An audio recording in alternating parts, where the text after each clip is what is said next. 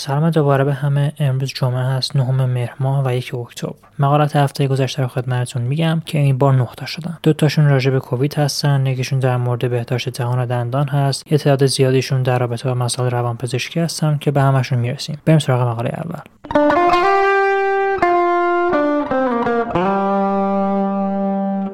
مقاله اول امروزمون راجع به اثرگذاری واکسن فایزر هست در برابر واریان مو سارس کوو 2 خوشبختانه واکسن تونسته که اثرگذاری خودش رو به خوبی حفظ بکنه و 76 درصد کارایی داشته در برابر خونسا کردن این واریان. با اینکه این 76 درصد 96 درصد بوده جلوی اون نسخه اصلی ویروسی که باش سر کار داشتیم بازم عدد قابل توجهی هست و نشون میده که از نظر این variant شاید خیلی جای نگرانی نداشته باشیم.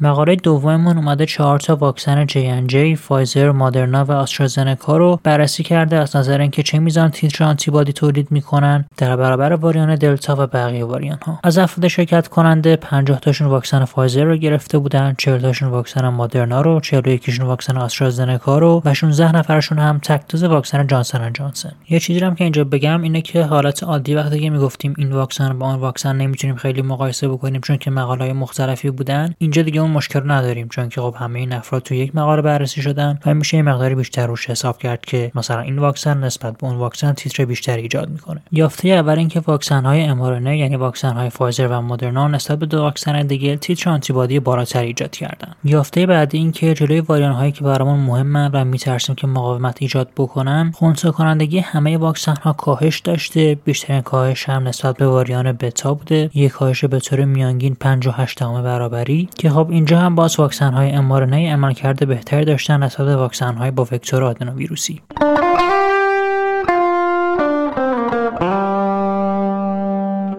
مقاله سوم بهمون میگه افرادی که توی ارتفاعات زندگی می‌کنن هم کمتر سکته مغزی می‌کنن هم کمتر در اثر سکته مغزی فوت می‌کنن. مقاله توی اکوادور انجام شده دیتا مال سالهای 2001 تا 2017 بوده. افراد رو به چهار گروه تقسیم بندی کردن. کسایی که توی ارتفاع پایین زندگی می‌کنن یعنی کمتر از 1500 متر. ارتفاع متوسط یا زندگی توی ارتفاعات 1500 تا 2500 متر. ارتفاع بالا یعنی 2500 تا 3500 متر. و ارتفاع خیلی بالا یعنی 3.5 کیلومتر تا 5500 متر. توی مطالعه 76 هزار نفر سکته مغزی شدن و به خاطر توی بیمارستان بستری شدن. بیش از 38 هزار نفر هم در اثر سکته مغزی فوت کردن. دیدن هم توی خانم ها هم توی آقایون ریسک مرگ یا مورتالتی سکته مغزی توی کسایی که در ارتفاعات بالاتر زندگی می‌کنن پایین تره توی آقایون 9 درصد و توی خانم ها 17 درصد. ریسک بستری شدن هم به همین ترتیب بوده. آقایون 45 درصد کمتر بستری می‌شدن. خانم ها 35 درصد کمتر. قوی ترین میزان محافظت رو هم بین ارتفاعات 2000 تا 3500 متر دیدن. حالا چه علت مکانیسمی وجود داره که بخواد توجیه بکنین ارتباط اپیدمیولوژیک رو؟ یک توضیحشون این هست که افرادی که توی ارتفاعات بالاتر زندگی می‌کنن خب به طور مزمن افراد اکسیژن کمتر توی محیطشون هست. و این ممکنه باعث بشه که رگزایی توشون بیشتر باشه شبکه عروقی تکامل یافته تری داشته باشن توی مغزشون برای اینکه خب توی شرایط عادی اکسیژن کافی برسه بهشون و این ممکنه باعث شه که اگر این افراد دچار سکته مغزی بشن هم اون توانایی خونرسانی کافی رو با عروق بیشتر داشته باشن.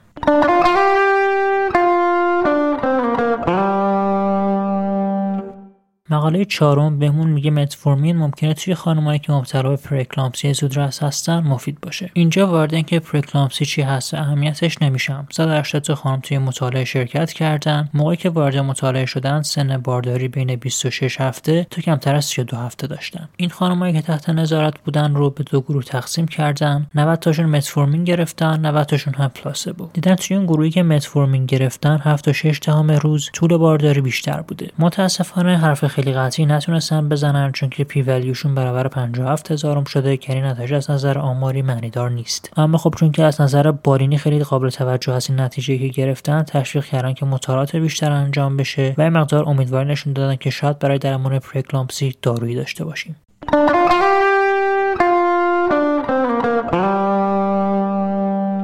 مقاله پنجمون راجع به شباهت risk factor های بیماریهای قلبی و متابولیک هست بین همسران. حجم نمونه مقاله خیلی بزرگ بوده. مقاله توی هلند انجام شده و توی ژاپن و سر جمع بیش از 33 هزار جفت خانم و آقا تو شرکت داده شدن. چون متغیرهای زیادی رو بررسی کردن من دیگه خیلی واردشون نمیشم اما از نظر risk factor ها دیدن که قوی ترین همبستگی بین معیارهای anthropometric وجود داره یعنی بین وزن قد و BMI. از نظر odds ratio ها هم چند عدد جالب هست مثل اینکه سیگار کشیدن یک همسر 4 و 6 دهم تا 6 و 8 دهم برابر می‌کرده. خطر اینکه همسر دیگه سیگار بکشه رو مصرف نوشیدنی های الکلی بین 2 8 برابر تا 5 و 14 صدم برابر و داشتن فعالیت فیزیکی کافی بین 2 و 14 صدم برابر تا 2 76 صدم برابر. اینکه برای اینها هم دو تا عدد گفتم به خاطر این بود که خب توی دو تا کشور انجام شده بود. دو تا کوهورت متفاوت. نشون دهنده این هست که راجع به risk factor ها که صحبت می‌کنیم یک عامل فرهنگی خیلی مهم هم دخالت داره.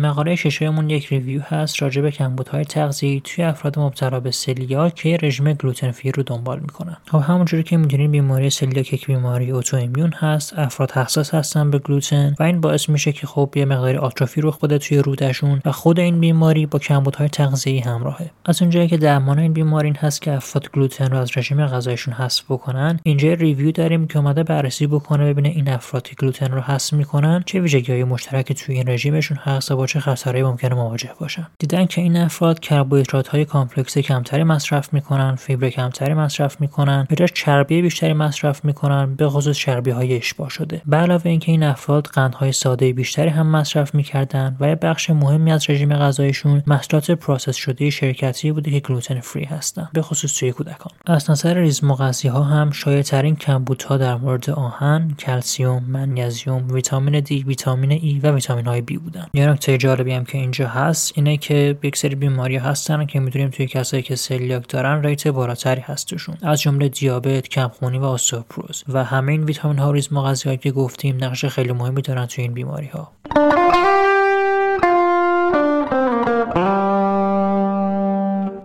مقاله هفتهمون هم یک مقاله review هست. این بار در مورد دندان پزشکی. خواسته ببینه این کارهای مختلفی که در رابطه با بهداشت دهان و دندانمون انجام میدیم کدوماشون توی پیشگیری از بیماری های لثه موثرن؟ با کارهای شروع می‌کنیم که ثابت شده موثرن. مسواک های ساده که همینجوریش هم استفاده می‌کنیم مسواک هایی که بین دندان ها رو تمیز می‌کنن دستگاه هایی که با فشار آب دندان ها رو تمیز می‌کنن یا دستگاه های water pick دهانشویی های حاوی کلورهکسیدین CPC و لیسترین. یک نکته جالب هم راجع به خلال دندان گفتن. اون همین است که این محصول خب پیشگیری نمی‌کنه از ایجاد بیماری. اما توی افرادی که این بیماری رو دارن و لثهشون یک مقداری ملتهب شده چون که یک جسم تیز هست و می‌تونه باعث خونریزی لثه بشه اتفاقا کمک می‌کنه که این افراد متوجه بیماریشون بشن و پزشک مراجعه بکنن. حالا می‌رسیم سراغ محصولاتی که ثابت نشده موثرن. این به معنی نیست که موثر نیستن فقط اینکه شواهد کافی وجود نداره. مسواک های الکتریکی نخ دندان پروبیوتیک ها مکمل های غذایی و خیلی از دهانشویی های توی بازار. اینجا باز هم تاکید می‌کنم که خودشون گفتن این به معنی نیست که نخ دندون رو بذاریم کنار. هنوز هم اهمیت خیلی زیادی داره. یه مشکلی که هست اینه که اندازه کافی مطالعات نداریم که به تنهایی بررسی کرده باشن. نقش نخ دندون رو به طور مثال در برابر نقش مسواک زدن. و خب از اونجایی که یک سری شواهد می‌دونیم که داره نخ دندون به طور مثال پیشگیری از خوردگی دندان ها توی نواحی که بین دندان ها هستن توصیه کردن که فعلا کنار گذاشته نشه تا شواهد بیشتری بخوایم داشته باشیم.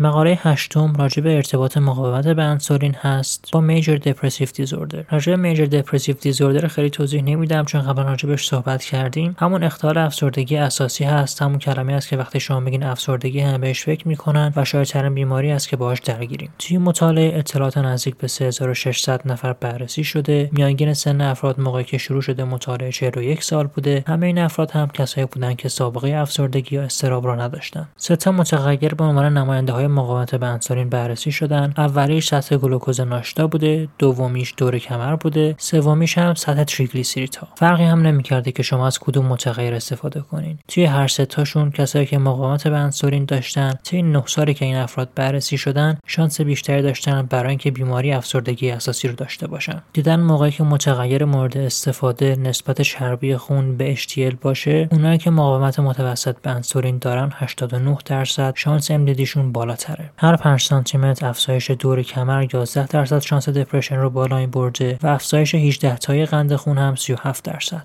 اونایی هم که توی دو سال اول بعد از شروع مطالعه تشخیص پردیابت براشون گذاشته شده بوده شانس 2.66 برابر داشتن برای اینکه MDD هم بگیرن.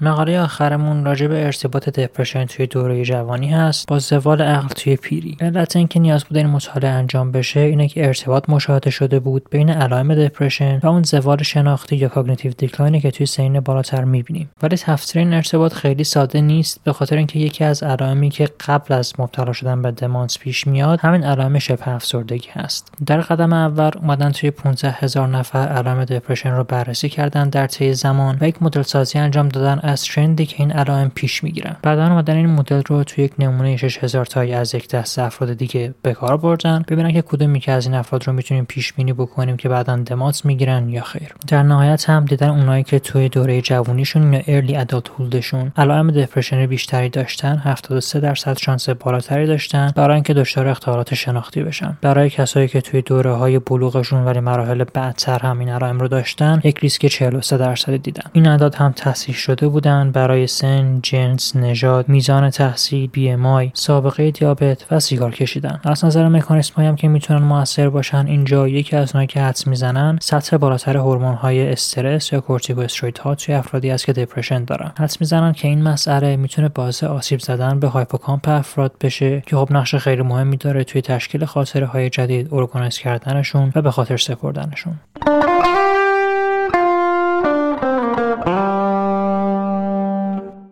خب مرسی از همتون که تا اینجا همراه هم بودین. امیدوارم که لذت برده باشین. هر مشکلی بوده حتما دوباره توی کامنت ها بگین. تمام تلاشمو می‌کنم که بهتر بشه. و راجع به علیرضا که پرسیده بودین خواستم بگم که حالا فعلا که باهامون نیست. یک مدتی احتمالا نیستش در هم حالا هر اتفاقی که بیفته می‌فهمیم با بازم هر کامنتی بود خوشحال میشم. بشنوم. و تا دور دیگه بدرود.